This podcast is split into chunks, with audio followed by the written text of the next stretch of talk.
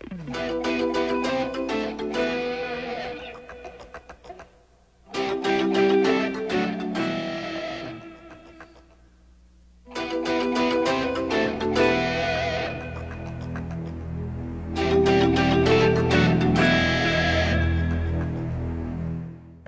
各位好，我是李不傻，欢迎您来到不傻在欧洲这个个人谈话节目。呃，从上一期节目再往前推四期啊，嗯，坚持听下来的朋友们被我强行灌了四期的硬料啊，讲的是一个长时期的一个历史故事。呃，为什么要讲这个啊？因为很多人最后受不了了，说这个能不能说点别的了？还有没有吃喝玩乐了啊？还怎么就成了讲故事的节目了？这个原因是什么？就是我们在课余时间也好，什么时候也好，都会有想去学习的一个嗯欲望。比如说你想学什么烹饪，你去网上看看教程，或者你作为一个专业的编程的，你去看一些什么类似的讲座之类的。那在我们去看这些呃外来的资源的时候，有些的话题是我们想知道但没人讲的。有一些是我们想知道，也有人讲，但是讲的不好的，对吧？你们一定都经历过啊！不论你看什么视频也好，什么讲课也好，或者单纯你回忆一下你的学生时代，有一些老师的课你就不爱听，对吧？有些，比如说历史，我去看一些历史的材料的时候，有些时候就会发现，有些人讲就是单纯的呃数据的堆积啊，历史数据的堆积，人名的堆积，堆到最后你会发现，你强记能记住，但是这个历史都没意思。天上过飞机啊！天上过飞机，等会儿，这个我所处的这个地方啊，因为法兰克福飞机多，一会儿这个客机，一会儿这个能听到吧？啊，能听到吧？一会儿客机，一会儿什么货机，一会儿私人小飞机儿啊，就这种小飞机儿就飞来飞去。上一期有朋友问这个，你背景有鸟叫，是不是坐上去的？不是啊，那就是真的，在野外录的啊。一会儿天上飞飞机，一会儿鸟叫，这样，这地方环境可以，就是这个。花粉略多啊，花粉季节鼻子会有点堵，见谅啊。好，飞过去了。这说哪儿了？啊，对，就是这个很多数据的堆积就很没意思。包括你看球也是，有些时候有些解说员他看不懂这个球赛，他就告诉你这人是哪年出生的，效力过哪个队，进过几个球，等等等等，这就没什么意思啊。一种是这种枯燥的数据堆积形式的，历史最怕就是这种讲法，你知道吧？讲多了就你就很催眠呐。还有一种呢，就是这种。自以为什么什么的这种讲解方式，这人啊，这人就怕自以为怎么怎么样。你如果自以为自己很幽默的话，你肯定不幽默；你自以为自己很帅很酷的话，你就肯定特别土。你发现没有？什么事儿一旦你自以为，你就离危险不远了。所以在网上看了很多这种数据堆积式的以及自以为幽默式的这种讲解之后呢，我这没有针对啊，没有针对啊，你别以为我说的是什么袁老师、高老师什么没有啊。看多了这个之后呢，就会觉得这个要么是这话题没没没人说啊，要么是说的不好，那不如自己来呢，对吧？那我自己反正也要去看一看。那你看，不如把它看清楚、看好。你看好的话，不如把它讲出来，让更多人知道啊。这是我去聊英法百年战争的初衷之一啊，这是初衷之一。那另一个原因是什么呢？就是，呃，有些人说这个还是喜欢听你说这个欧洲人生活上的事儿啊，呃，普通的事儿等等吧。这个，你如果您跟过过去的八十多期的话啊，跟到现在，您会发现，咱们聊事儿的时候，咱们说这个生活的时候，其实并不是只给您说这个事情的本身，往往是能够通过这个事情告诉您一些欧洲人他们的固有的一些习惯方式或者呃方法等等，说的是一个类似于呃规律的东西，对吧？这种规律其实说多了就就都都一样了。就都一样了，事儿是不同的事儿，但是折射出来的是一个道理，对吧？咱们如果在前八十期里面把道理跟您说的差不多了之后，那如果我们再拿一件事儿出来说，最后总结出来还是那个老一套，您听了就觉得，哎呦，这好像以前说过，我说了也会觉得没意思，尽量给您一些新东西啊，这是我一直的一个想法。所以这个事儿说多了，咱们也要补点什么别的东西，不然的话，这欧洲人的生活，朋友。我是长期生活在德国，对吧？你找任何一个欧洲人出来，他也只能给您讲一些他生活的那个地方的故事。没有任何人是成天换地儿生活的，那是什么生活？那那不叫生活，那那流浪，对吧？那流浪。那我在德国生活了十几年，这边的事儿聊得多一些。那其他国家可能就要从历史方面入手。你比如说法国，说说法国美食的历史，对吧？说说英法战争的历史，从这方面来补充一些这个对其他国家和城市的一些呃认知啊，对我来说也是一个一个学习，对吧？这是呃说这个的原因，所以这个以后还是会有类似的这样的形式，就是以这一些呃大的历史事件、大的话题的形式来来聊聊欧洲，对吧？有些人问过我说这个不傻，你能不能告诉我怎么才能？在旅游中把一个城市玩透，把一个地方玩好。我不想跟团，我也不想看攻略。那你告诉我怎么玩才能玩好？其实一个城市啊，就是那么几个点，对吧？在欧洲旅游，宫保鸡厅、皇宫、城堡、基督教市政厅，对吧？就这四样，基本上没别的东西了啊，基本上没有。你来，你也不是为了坐什么云霄飞车，坐没没这个，一般都是皇宫、城堡、基督教市政厅啊，宫保鸡厅这个。如果每个城市都是这四样的话，很快你就看烦了，你会觉得这都一样，对吧？怎么把一个城市玩透？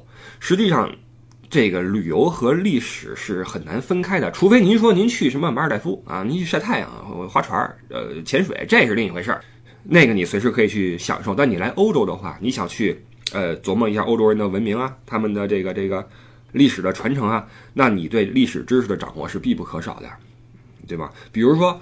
比如啊，您听完了英法百年战争，如果您在路过卢瓦尔河谷的时候，如果您在路过西农城堡的时候，您会知道这个地方是法兰西民族意识崛起的地方。这里曾经上演过法兰西民族起死回生的一场大戏。这里是圣女贞德和呃废太子查期第一次历史会晤的地方。如果您不知道英法百年战争的一些细节的话，这地方你过去就过去了。卢瓦尔河谷怎么了？没听说过，攻略里也没写。没人说这儿好玩，边上有几个破城堡，破破烂烂的，不看了，走吧，对吧？所以这个你想玩透一个地方，尤其是一些历史古城，那你这个历史知识是必不可少的。你比如说什么罗马、佛罗伦萨这种地方，欧洲很多这种与历史相关的名城，对吧？你还是要知道一些 历史的知识。所以这个以后我们还是会。呃，上一些历史故事啊，嗯，有一些大话题很多啊，什么我之前说了哈，又属于给自己挖坑，什么十字军东征啊，什么黑死病啊，这些东西啊，我也不是张口就来，啊，咱也不是专业的，不是张口就来，我也得看一看材料，看看呃值不值得说，说出来好玩不好玩，因为有一些历史它是有一些亮点的啊，有一些历史它没什么亮点，虽然它是个大的话题，但它没什么亮点，没什么笑点，这样的东西我讲出来可能。更那什么啊？人说啊没劲。好，这个是以后我们节目的一个大致的发展方向啊。只不过往后可能不会有四期这种长度的一个一个跨度了，因为英法百年战争确实长一百来年，前前后后好多事儿啊。这个东西一一一期两期说不清。之后呢，咱们就尽可能的一期两期把它搞定，就就完了啊。然后穿插一些旅游上面的事儿。其实一直以来都是我觉得没得说了，我说说是旅游。啊，说说旅游，因为这个旅游我经常四处跑嘛，就可以聊聊一些城市什么的。大家其实可能更感兴趣的也是旅游啊，告诉我们哪儿好玩，怎么玩什么的。哈 哈这，但是我其实更想看看一些呃历史啊什么的，那多看看。所以咱们以后肯定是混合着来的啊。我实际上甚至和那个喜马拉雅的这个小编商量过，我说要不然我再开一个，再开一个这个历史人文的这么一个专栏。人说这个现在都是跨界的。都是跨界的，你这就旅游这儿好好待着，对吧？你去历史人文那那边都是大咖，你去之后你是谁呀？李不傻谁呀？对吧？你这你在旅游这块儿，对吧？嗯，偶尔还能看见你，你就讲讲旅游，说点手的，说点历史，对吧？别不务正业，别不务正业，把旅游说好。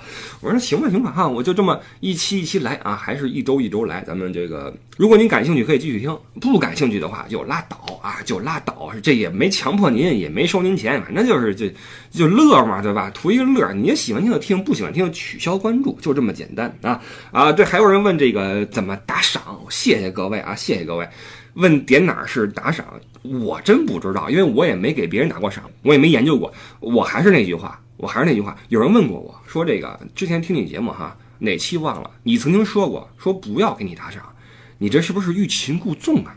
我说不是，现在我还要跟您说，不用打赏，不用打赏，这个虽然说以后我们会有新的形式的这个这个呃发展啊，会有新形式的发展，但是节目是是节目啊，这个就图个乐嘛，就聊天嘛，对吧？聊天嘛，然后这个这是打赏啊，你不用赏没关系，呃，点个赞就行了啊，点个赞，评个论，呃，牛啊，讲真好，这这可以啊，这欢迎，赏不赏无所谓。那至于这个其他形式的发展是什么哈？首先这个说一声，咱们现在有了一个听友群啊，这个在节目里这是第一次说，呃，微博里边已经把这个入群的二维码置顶了啊，我的个人的微博，新浪微博艾特李不傻啊，艾特李不傻不是李大傻，好多人找我找不着，说怎么找不着你啊？一看写成大傻了，李不傻啊。你不傻，呃，置顶的有一个二维码，这个是群主的这个微信的码，您扫它，他会把您拉入群。群主不是我啊，群主不是我，虽然他叫不傻在欧洲听友群，但是群主不是我啊，有人来帮我在管理，是艾迪啊，是曾经我们的嘉宾，我的发小，在英国呃留学过的艾迪啊，他来打理这个群。呃，为什么刚才说会有其他形式的发展？因为这个以后会除了节目之外，还会有这个公众号。呃，多条腿走路吧，以后会用更多的形式，呃，向外做这个旅游方面的输出，看看情况啊，呃，看看情况，不敢说文化输出啊，这个旅游的，嗯嗯，这个瞎叨叨啊，瞎叨叨，嗯，公众号近期会开，现在还没开呢，啊，然后这个微博上面在做一些预热呀，然后互动啊，呃，群里面现在很热闹啊，呃，建了有一周还是一周多呀，差不多。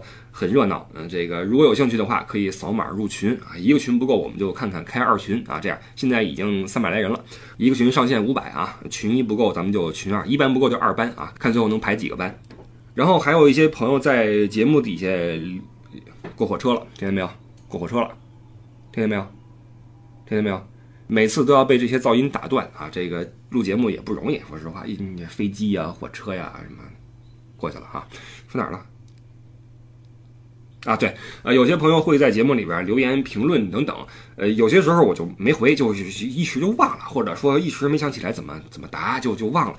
呃，实在您想知道的话，可以去那个群里问我，或者去微博问我，都可以啊，都可以。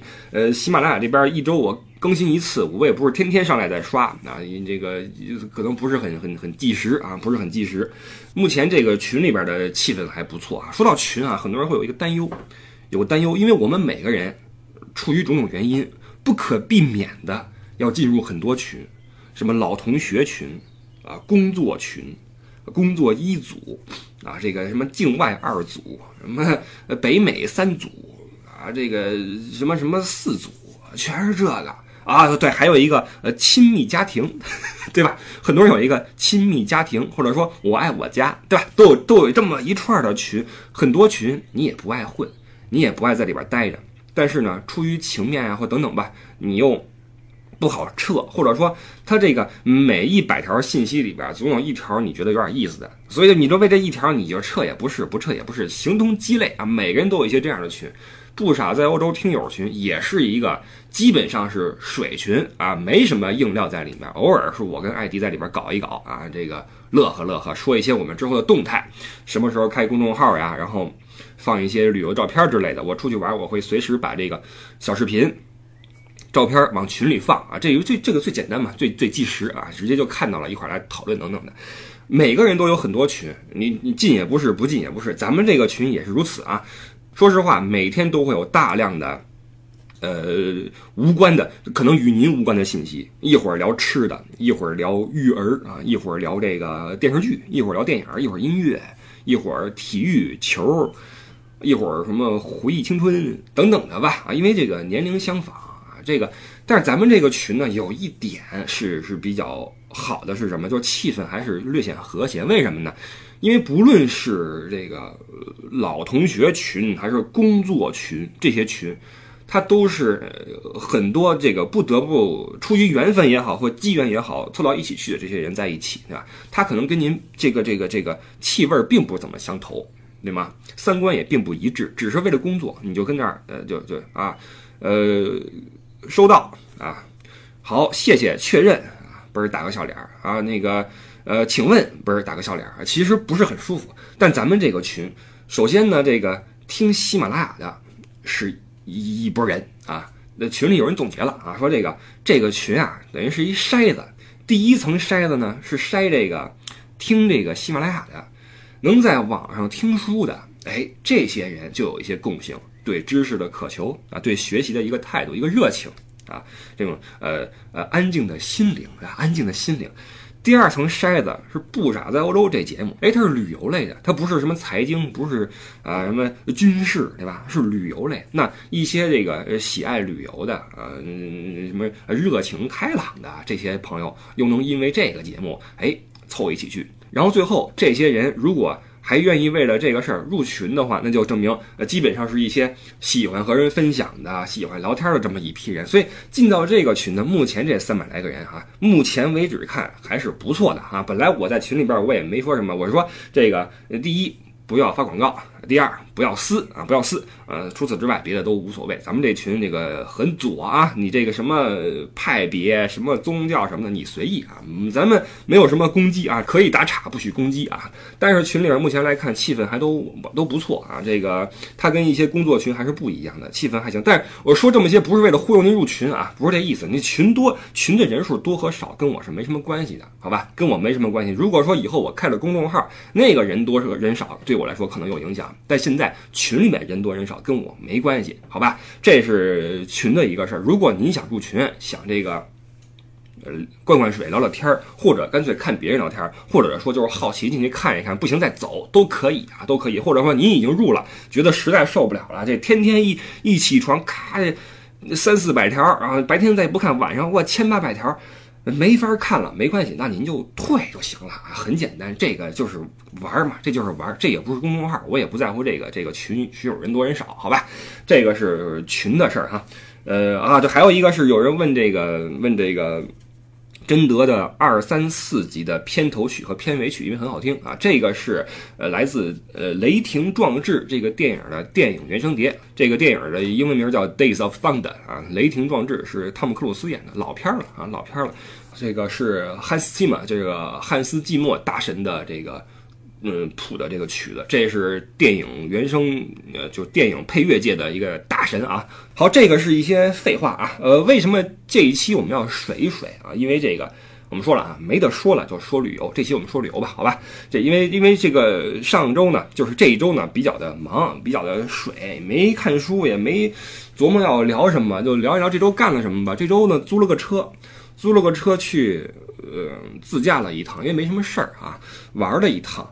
从法兰克福出发去的法国的福日山脉，然后去的安纳西，然后里昂，然后是嗯伯纳，然后是回到法兰克福。对，这个走了这么一圈，跟大家聊聊这个一圈的见闻和体会啊。这个关于这个在欧洲旅游呢，这个咱们以前说过哈，说走就走，因为很简单，出国也不需要什么签证，我就租了个车啊。呃，很多来这儿自驾的朋友会这个比较一些车行，会琢磨哪儿租车便宜或怎么样，这些价格其实都是公开的，您在网上可以去去去比较一下啊。这个很多车行有了这个中文界面，然后跟中国一些什么。合作什么的等等都很多，什么店名就不说了啊，都是那个世界知名的一些连锁的一些车行，你去找一找就行了。我是租了一个，我为了便宜，因为也不是工作啊，就是自己出去玩，所以就租了个最便宜的。他这车呀，它是这个分档的，按档次来算钱。你比如说你租一个跑车，那他会给你看一个，比如说奔驰的一个敞篷。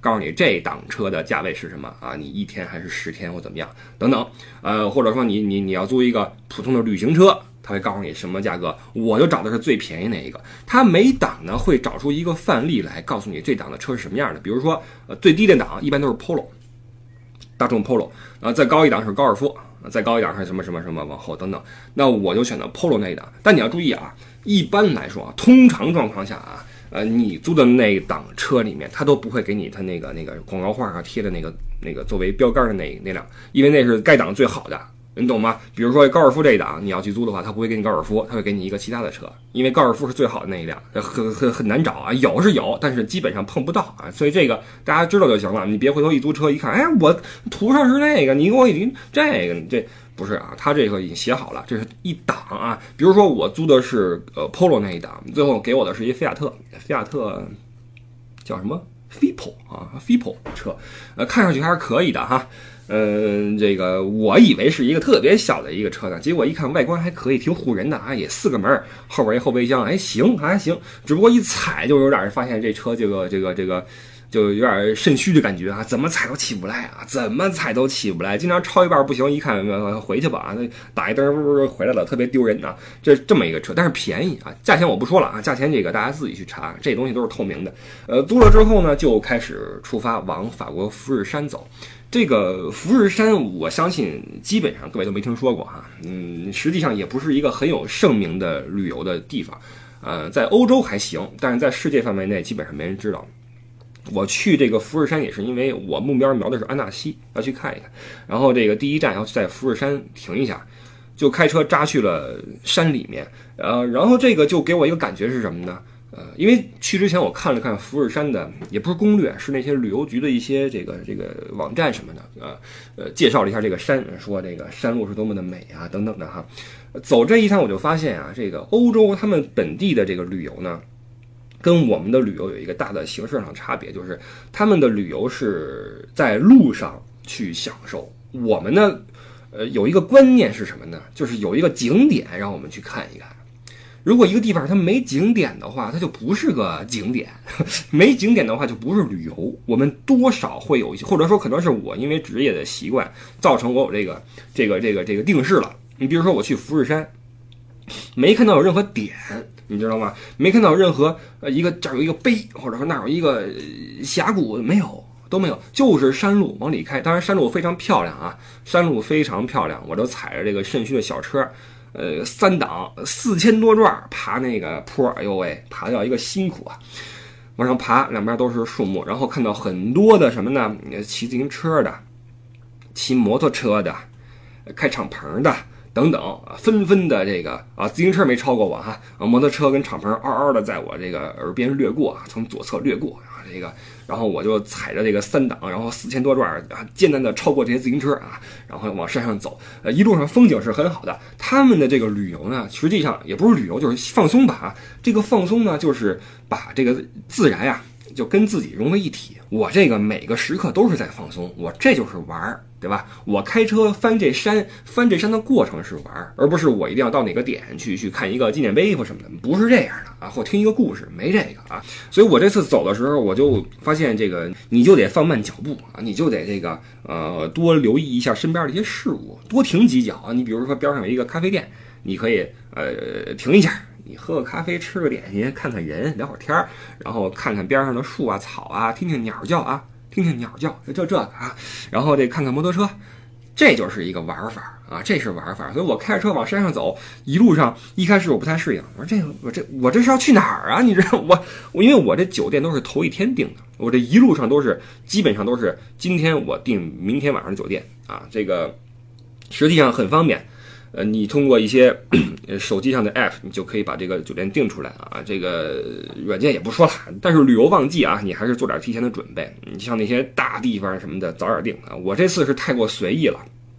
都是头一天看一看，然后找地儿定一个。然后我，因为你你我也无所谓住什么地方，所以这个我就不着急去提前预定。如果您说，比如说您去安纳西，您要住那个市中心那个景景点旁边，那你得早定，那就定的快着呢。我都住城外，有车我住城外了啊，就是也简单。这一路上就走，也没什么大的东西可看，嗯，就就开着。然后开的路上呢，一路上看了一些好玩的事情，比如说这个在山上哈。赶上了一什么呢？赶上了一个马拉松啊，有有有有这个这么一个比赛，也不是很专业哈。就一路上看到一些路口有些警察，因为这个他这个马拉松啊，不是对不起，不是马拉松，是竞走啊，竞走。他这个竞走呢，他这个也没有完全的封路啊，有选手身上贴着那号码牌，然后再再走，你一看就知道这个呃比赛的等级不是太高。为什么呢？前后拉的巨远啊，没有那种。竞争的感觉，你就一看到最后都是那种散兵游泳，就不行了，已经快快不行了，在那走。然后呢，它因为是跟这个公路共用一个道，山路啊是山路，那山路都很窄，只能是两辆车那么呃双侧单怎么说这词儿，就是双向单车道啊这么个走法。然后这个那这样的话，一旦你前面有了这些呃竞走选手的话，而对面又有车的话，你就没法超他。你就只能在后边慢慢跟着啊。我就看到往前开的时候，远远看到后边一串车啊，一串车在对面。我说怎么都开这么慢呢？干嘛呢？再一看。大头那辆车前面有两个这个竞走选手啊，一看已经不行了，这个表情一看就已经，已经已经无力为继，但是还在坚持往前走啊，还在坚持往前走。你说后边憋了一长串车哈，他身上背着号码牌，你说他能不能往边上走一走，让车先开过去，他再继续走？按说是可以的吧？边上也有一些草地或土路，按说可以吧？他不，他不，他就要在这儿。我比赛呢，我身上有号码牌。路口有警察，我今天是在比赛，我就算挡你是应该的，你等我是应该的，你知道吗？当时这个景象让我觉得特别逗，后边一长串车呀，就以这个行走的速度啊，跟着这俩人在那走，因为他超不过去嘛，跟着俩人走，俩人绝对不让啊，绝对不说说往边上走一走，然后一前一后走一走，不，俩人还并排啊，并排啊，相互鼓着劲儿，当时还下雨，俩人还披这个破雨披子啊，那个咔咔咔风风里雨里的，往前走。特别逗，呃，竞走的过去之后，就是一些骑车的。这骑车的也是，呃，在欧洲这个很多地方是没有自行车道的啊，没有自行车道的地方，那这个自行车跟机动车它是共用一个车道的。也就是说，你不能因为这个前面有自行车你就怎么样哈？前面有自行车，理论上要么你找一个有空当的地方把它超了，要么你跟着它，但是不能够跟它并排，你知道吗？它因为跟你是同样一个道，你不能跟它并排。所以这个当你前面有自行车的时候。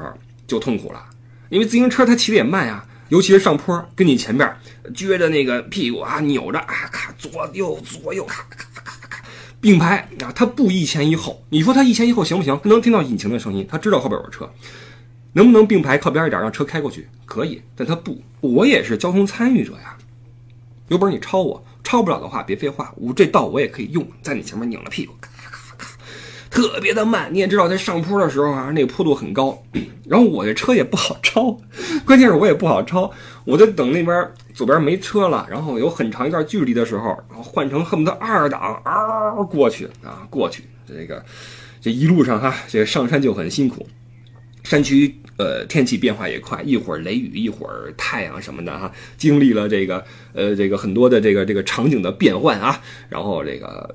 才下山，然后才住到了山里边的那个酒店里面去，然后当地找了个，还是通过 A P P 啊，还是通过 App 找一个餐厅出来。其实现在旅游出来，你这个攻略不攻略的，你住店、租车，包括吃饭，都会有相应的 App 来帮助你选择啊，帮你选择，其实都还 OK。只不过啊，只不过这个经过我个人的一些，这次我去体验了一下这个。呃，选餐厅的一个世界知名的 app，它的推荐和它真正的质量，它未必是成正比的啊，因为它是根据评分的高低。你就想吧，在博纳啊，博纳就是这个地荣南边的一个小城市，是红酒的中心啊，这个勃艮第红酒的中心区，在这个地方，在一个非常传统的一个法国小镇里面，它在这个点餐的 app 里面排名第一的餐厅，居然是一家法国横杠日式这样一个餐厅。法国日式餐厅里面有一些生鱼片、寿司什么的，你说这个可能是在一个典型的传统法国小镇里面排名第一吗？按照食品的质量来说，它肯定是通过一些呃评分什么的评上去的，你知道吧？所以这个评分它是一个参考，它只是一个参考，你要去想一想这个事情合理不合理。或者说啊，还有一点就是，餐厅实际上你是可以从它的名字里面知道一些它的方向的。你比如说，第一天晚上在福日山里面，我打开这个 app 之后，有很多餐厅推荐啊，有一些很炫的名字，还有一些这个比较呃看不懂的名字。这种时候你怎么办？这个分儿，如果你说有水分，然后你也不知道该怎么选，怎么办呢？你可以根据你仅有的一点知识来判断一下这个饭馆它的这个方向是什么。比如说，最后我选了一个饭店啊，这个或者说餐厅吧，就叫查理曼餐厅。它如果敢叫查理曼餐厅，那它肯定是一个。做这个传统菜的餐厅，它不可能是做一个具有创新的这么一个菜品的餐厅。那查理曼大帝嘛，对吧？神圣罗马帝国的老大嘛，创始人嘛，他能叫查理曼，那他肯定是一个做传统菜的，对吧？你一看那些比较新潮的有英文混进来的名字的话，那他可能是一些呃，汉堡啊，呃，牛排啊这种店，你可以根据它的名字来做一个判断。你点多了之后会有一点这个概念出来啊，这是呃选餐。所以当天晚上我就选了个查理曼啊，吃了点这个传统的，就就还挺 OK，不错啊，很安静的一个呃呃餐厅，然后弄点红酒什么的，气氛还是不错的。睡了一晚上，第二天驱车往安纳西进发。安纳西这地方之前我没去过。啊，因为这个，就算我是旅游业从业者，也有很多地方我没去过，对吧？而且这个，很多朋友会问说，不啥，跟我们说说那哪儿好玩不好玩，哪儿有什么好玩的这个别人不去的路线？说实话，你作为一个导游，有时候你反而很难去开辟一些新的路线出来，因为你每次都是工作去一个地方。你比如说去匈牙利，作为一个导游，你去匈牙利，你基本上只可能去布达佩斯。你没可能去别的地方了，因为这个是行程不是你定的啊，行程不是导游定的，酒店不是导游定的，吃什么不是导游选的，导游就是枪，你知道吗？你这个行程怎么写，导游怎么带，导游就是枪。所以这个你你可能一年去十次匈牙利，你等于去了十次布达佩斯。那你说啊，你都去十次了，你跟我们说说布达佩斯以外还有哪个小镇好玩？那我也不知道。啊，这这这这没办法啊，这是一个职业的限制。那除非你就自己去跑一跑。安纳西这地方我以前也没去过，所以这次要自己自己趟一趟哈。呃，很多人说这特别好啊，去了之后我是觉得有点一般啊，我是觉得有点一般。然后这个我甚至觉得这个这个这个地方已经可以列为这个那些容易令您感到失望的旅游景点系列了啊。这个咱们这个系列说了个威尼斯，说了个新天鹅堡啊。下一个我估计就是安纳西了，好吧？所以安纳西今天我们先不说了，以后我们找一期 说一说安纳西这个地方它的一些这个这个具体的状况哈。我个人的感觉啊，这也不是说嗯，就就就一所有人去了都不喜欢。我个人去了之后觉得没有没有像攻略里面说的那么好啊，这是我的一个感觉。安纳西完了之后去里昂啊，这个再往西边一百多公里去里昂，呃，里昂是法国的美食之都啊，在河边停了车之后停一个地库里面。这地库有一地方讨厌，我想起来了，就是入口的时候，它是从一个主街，然后呃右边一点儿有一个虚线，你过去之后，直接就是这个地库的一个入口，它是有一个栏杆啊，有两个入口，一左一右，两个都可以进车。那当时呢，有一辆车在我前面，他也要下这个地库，他去的是左边那个入口，那我就去右边那个呗，两个并排，对吧？你开过去之后，按照常规，你摁一下那个按钮，吐一张票出来，然后一抽。盖儿都打开了，就进去，对吧？我就这样过去了，然后一摁，没反应，再一摁，还是没反应。上面都是法语，我也看不太懂。我一看，他一摁，嘣儿出了张票儿，哎，就走了。这是怎么回事呢？再一看，明白了，右边是给那些用卡片儿，就是长期在这儿停车的人用磁卡刷卡来入这个口的。左边这个入口是给这个临时，就是比如说游客来，呃，一次两次，你摁这个钮出卡片出这个纸条入进这个入口的。那你说，作为你第一次来的游客，如果就算前面他给你的提示，你看得懂吗？你看不懂，然后你往这儿一停，你又打不开这个盖儿。你就觉得很奇怪，这个时候你别忘了，你是从主路上面一个口下来的，你和主路实际上你你屁股就挨着主路。如果这个时候后边还有车要进这个地方的话，你怎么办？你进不去，你就要倒车，就会造成长期的一个或者说一个很尴尬的一个交通堵塞，因为你的自己的一个失误，你让后边的车要停下来，要倒车，在主路上倒车呀，你知道吗？要倒车呀，这是很尴尬的一种情景，你知道吧？这个我觉得就不是很合理，这种设计并不能很快的提高效率，反而容易造成混乱。好在当时我后边没车，我倒出去，然后从右边拧了一把轮，才右边才进去了啊，就这么费劲。这东西做的就是。哎，就是出来玩哈，总会有一些尴尬啊，这个是不可避免的，这个是我们出行旅游的一部分，我们自驾游的一部分。我这么长期混在欧洲的人，在这儿一样抓瞎，所以各位来了欧洲自驾什么的，说实话，你再怎么小心，可能还是会有这种尴尬的事情发生，这不可避免哈。下了库之后，呃，把车一停，出来直接扎入一条小街，去了之后立刻就傻了，为什么呢？全是饭馆啊，全是饭馆啊。这个一眼望不到头，小街非常小啊，呃，十字形交叉呀，或怎么样，每一条街那块是一个餐饮区，我估计啊，全是餐厅，包括有一些这个门口排着大长队的这个冰激凌店、面包店，你就不知道它是得有多好吃啊！这么多人在那排队，就为了排那玩意儿。我也真是挺服的。然后边上全都是那个馆子，全是小馆子，当时就傻了啊！知道里昂是美食之都啊，但是没想到这个当时也是饭点吧，一点多、两点的样子啊，这个。呃，那边人吃饭晚啊，午餐、晚餐都比咱们国内要晚一点，全是吃饭的，在街上哈晒着太阳，那个小红酒，然后一瓶水，然后要点什么？你一看那菜哈，当地的这个菜是好是坏，你看别人那个桌子上一摆，你立刻就知道啊，立刻就知道。如果你一看桌子上都是什么披萨，都是什么汉堡，就不好说啊。猪排这就很一般，就很一般。到了里昂一看，那桌上都是什么红酒焗牛肉啊，什么。三文鱼什么啊？那个配的酱汁儿啊，或者是精致搭配的一些叫不出名儿的一些呃菜呀、肉啊等等的，你都没见过，你知道吗？像我这种长期跟跟德国混的，平时就见着猪排啊，就是猪排，要不就是那切下来的那个猪脖子肉那两片儿往那儿一放，哎呀。到法国一看就傻了，当时就傻了。然后中午吃了点当地特色的哈，觉得非常爽啊。里昂给我留下了很好的印象。我们也不细说啊，这个我们今天就是来聊啊，就水一期啊，水一期。里昂不细说。之后在这个里里昂住了一晚之后呢，又往北去了伯纳啊。去伯纳之后遭到了一些小的状况，为什么呢？到的比较晚，到的比较晚。然后呢，这个地方因为这个我们说了啊，它太过于传统，太过于的。嗯，本地化，所以就很少能找到那些什么，呃，麦当劳啊、必胜客、汉堡王啊，就不多啊，不多。然后我们到的比较晚，所以当地的那个超市呀关门了。我找这个家乐福出来，结果就当天六月几号来着？就当天是晚上是关门早，也不知道为什么是盘点啊，不知道啊，关的早怎么办呢？只好去边上一个家乐福呃附属的一个快餐店。去吃点东西，然后就遇到了问题。什么问题呢？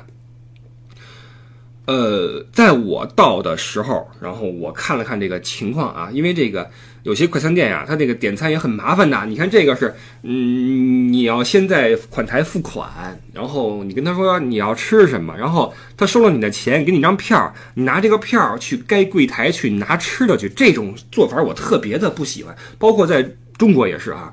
在我国，很多美食城就是你先买那个卡，拿这个卡去窗口去嘣嘣去扫，然后最后再退卡再退钱，我觉得特别麻烦，干嘛呢？这是，你就是你如果语言是通的还好说，那我去了法国，你说我怎么跟人说呀？他不说英语，你知道吗？他不说英语，他他没法沟通，就就就很苦恼。然后这个满眼都是法语的，我也不知道怎么玩，你知道吧？看了半天，琢磨明白了，然后去那儿，去那儿那个排队吧，我排队。我前面一堆人啊，排队之后，我说我要那个那个那边那个烤肉，然后我再加上这瓶水，你先先付款吧，然后最后你给我张票，我去取烤肉去，对吧？他说你先等会儿啊，他你先等会儿，用英语简单的英语跟我说，你等会儿，把我那水往边上一放，说这儿有一个团，这儿有一个 group，看到吧？这个 group 完了之后是你好吧？你稍等，你稍等。我说那也行吧，那团队嘛，我就让你们先来。结果我这个团队听这个说话应该是从西班牙来的啊，应该是从西班牙来的，要不就葡萄牙。这个叽里嘎啦，叽里嘎啦，这个就是也没法沟通，你知道吗？他们也不说法语，然后就说不明白了。一个团队那叫一个长啊，就这个这个买这个饭买不完，我等了得有五分钟八分钟，不行，然后我就。我就不开心了，因为凭什么我都我排队了呀，朋友，我排队了呀，我没加塞啊。你们这个团前面有人，后面有人，那我排在中间有什么不妥吗？有什么不妥吗？为什么你一定要非要把这个团所有人都结完了之后你才来照顾我呢？我排队的，我也是顾客呀。我一摊手，我就我就说我为什么我要等呢？为什么我要等呢？我都不明白了。他一看我不高兴，他说：“你看这是个团呢，这是个团。”我说：“那有什么问题啊？”问题在哪儿呢？他说：“你看，你看这个数，给我一指哈，上面什么写着几百块钱，一个一个累计的。”他说：“我要我要收这个钱。”我说：“你就收呗，你现在收一次，然后你收我的，然后接下来你再收收剩余的，不就完了吗？或者你现在你把这票打出来，搁一边，你收完我的，再和后边这部分人的票加在一起收款，不就完了吗？很难吗，朋友？很难吗？不行了啊，不行了。他说不行，这是一个团，我要一次收完，你等会儿。”当时给我，哎呦，我觉得你这个，哎，你这个，因为我也带队在这种地方吃过饭呀，如果有有中间被打断的话，没问题啊，先结一次钱，先结款结一次，让中间的人买完单，后边的四五个再结一次，不完了吗？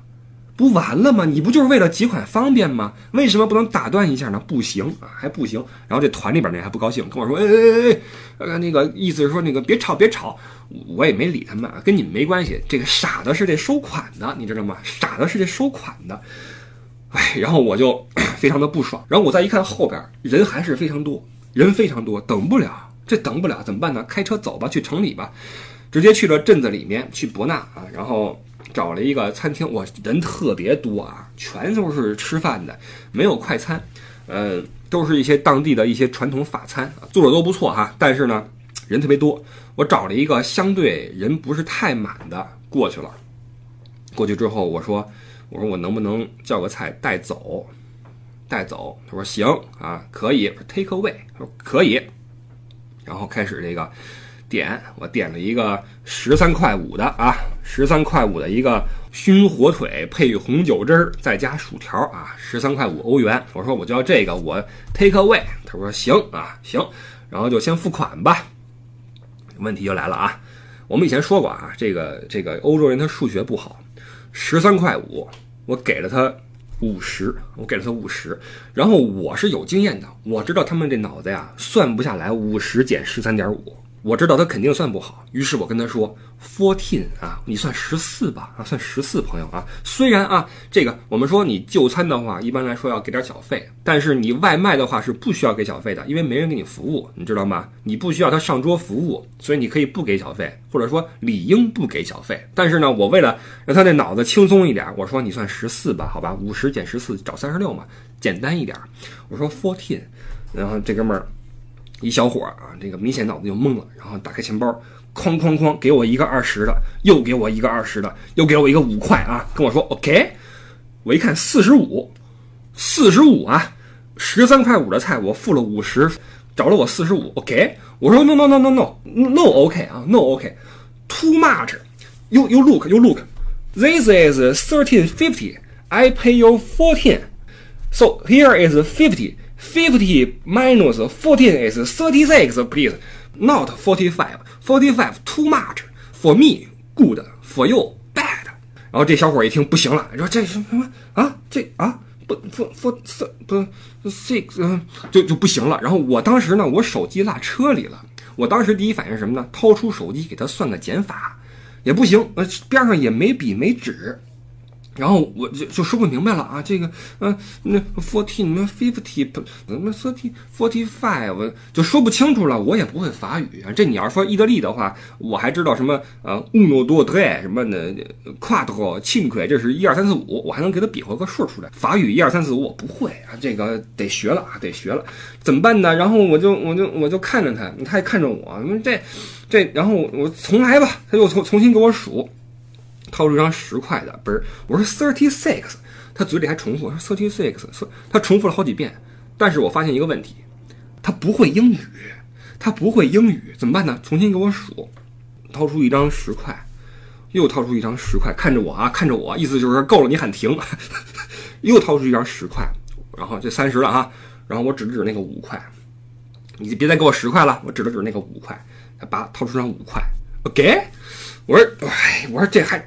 还其实还差我一块，对吧？五十减十四是三十六，还差我一块。我说行了行了行了，你你 OK OK，All right，不要了啊，不要了，我没法跟你费这劲了。他这个脑子是算不过来的。然后这小伙一头汗就走了啊，一头汗，哎呦，弄得我也是一身汗呐。点个菜这样一个费事，这个，所以各位啊，这个前车之鉴，出去点菜的话，嗯，无论如何带上手机，可以显示价格，可以帮他们来算一下这个减法，好吧？五十减十四得四十五啊，得四十五，OK 啊，这我好，这是在博纳那天晚上吃饭吃的一个费劲的。然后最后这个菜出来了哈，他们当地这些餐厅啊，因为他没怎么做过这种外卖式的东西，因为他传统餐厅都是堂食，他很少外卖的，那他一般都不做。呃，就来我这么一份外卖，怎么办呢？他没有外卖盒。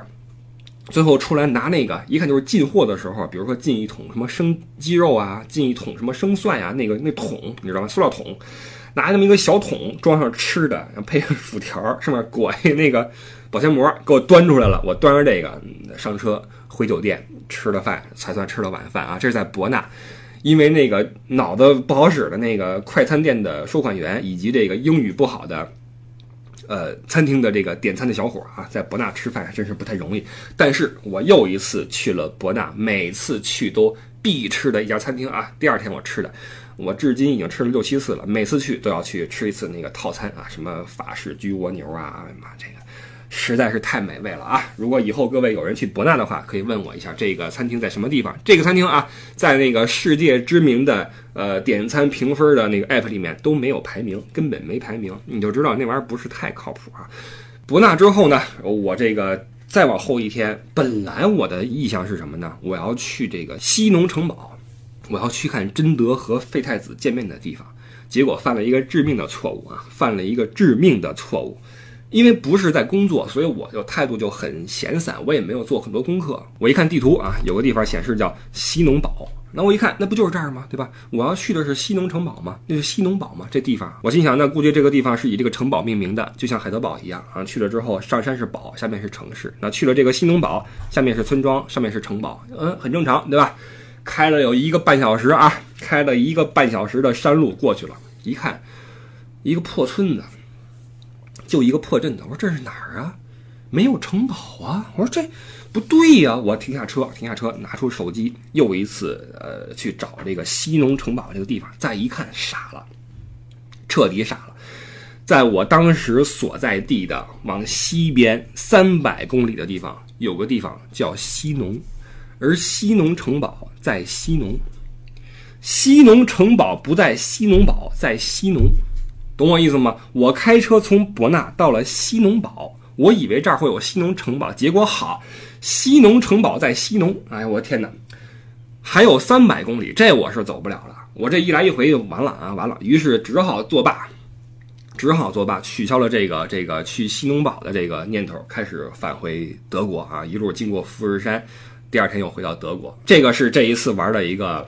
全程啊，全程，呃，走了一些以前没去过的地方，安纳西啊、里昂啊、富士山呐。最后这个新东堡，因为这个情报的有误啊，情报有误，呃，导致没去成，就很可惜。以后有机会的话再去，很远啊，真的很远，在法国的西边了。因为在法国旅游的话，大部分人走都是东边。你从东边进去的话，可能经过兰斯到巴黎，然后再往南从地荣，然后到再往南去尼斯等等，就很少往西边走的啊，很少，除非玩的比较深的。所以这个以后有机会的话再去。看一看这个城堡，这个是这个礼拜玩了这一圈的一个过程啊，说的就是就是就聊一下啊，给大家说一下我的这个见闻，没有细讲什么里昂，讲安纳西，以后咱们慢慢说，好吧？这一期也差不多了啊，也聊了半天了，这个不是说这个没有吃喝玩乐嘛，咱们就水一集，好吧？